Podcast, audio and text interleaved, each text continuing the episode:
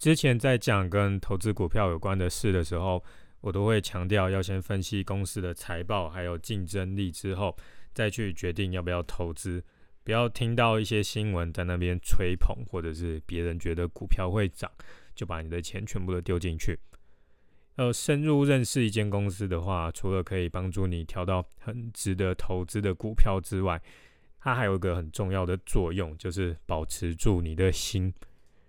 投资股票要得到不错的获利，除了要投在好的公司身上之外，有另外一个关键，那就是握着股票的时间要够久，最少要五年，可以握有十五到二十年以上是最好。好股票留在手上越久的话，赔钱的几率就越低。不过前提当然是你这个钱是要放在好的公司上面，这个都是经过统计的。如果可以持有这些厉害的公司二十年的话，赔钱的几率连一趴都不到。一间优秀的公司，它已经有一套很成熟的赚钱模式，还有很强大的竞争力。如果只看短期表现的话，不管是再厉害的公司，都会被各种因素影响，然后让股价来下跌。譬如说像金融风暴啊，还是战争之类的。但是如果把时间拉长，厉害的公司它就可以靠着护城河把业绩拉回来。这就是为什么之前我会特别提到护城河的原因，因为只有护城河够强的话，才可以挡住这些外在的影响。所以持有好公司的时间够长，赚到钱的几率可以说是超级的高。再加上你不会只投资一间公司，投资好几间优秀公司，然后一起均摊风险的话，那赚到钱的几率就更高了嘛。不过要持有股票这么久，然后不卖掉，有个非常大的障碍，那就是我们的心。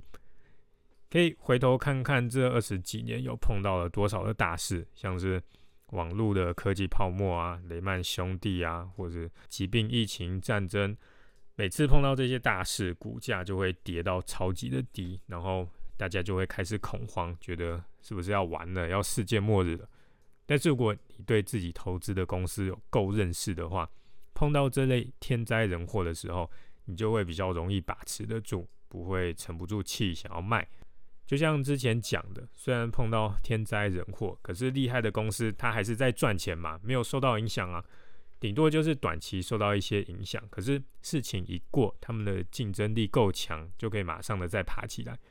只要公司的钱越赚越多，股价自然就会越来越高。但是如果发生的天灾人祸会影响这个产业好几年，或者是让这类产业一蹶不振的话，那就要好好小心的来评估了。巴菲特就有讲过一句名言，是别人贪心的时候谨慎，别人恐惧的时候贪心。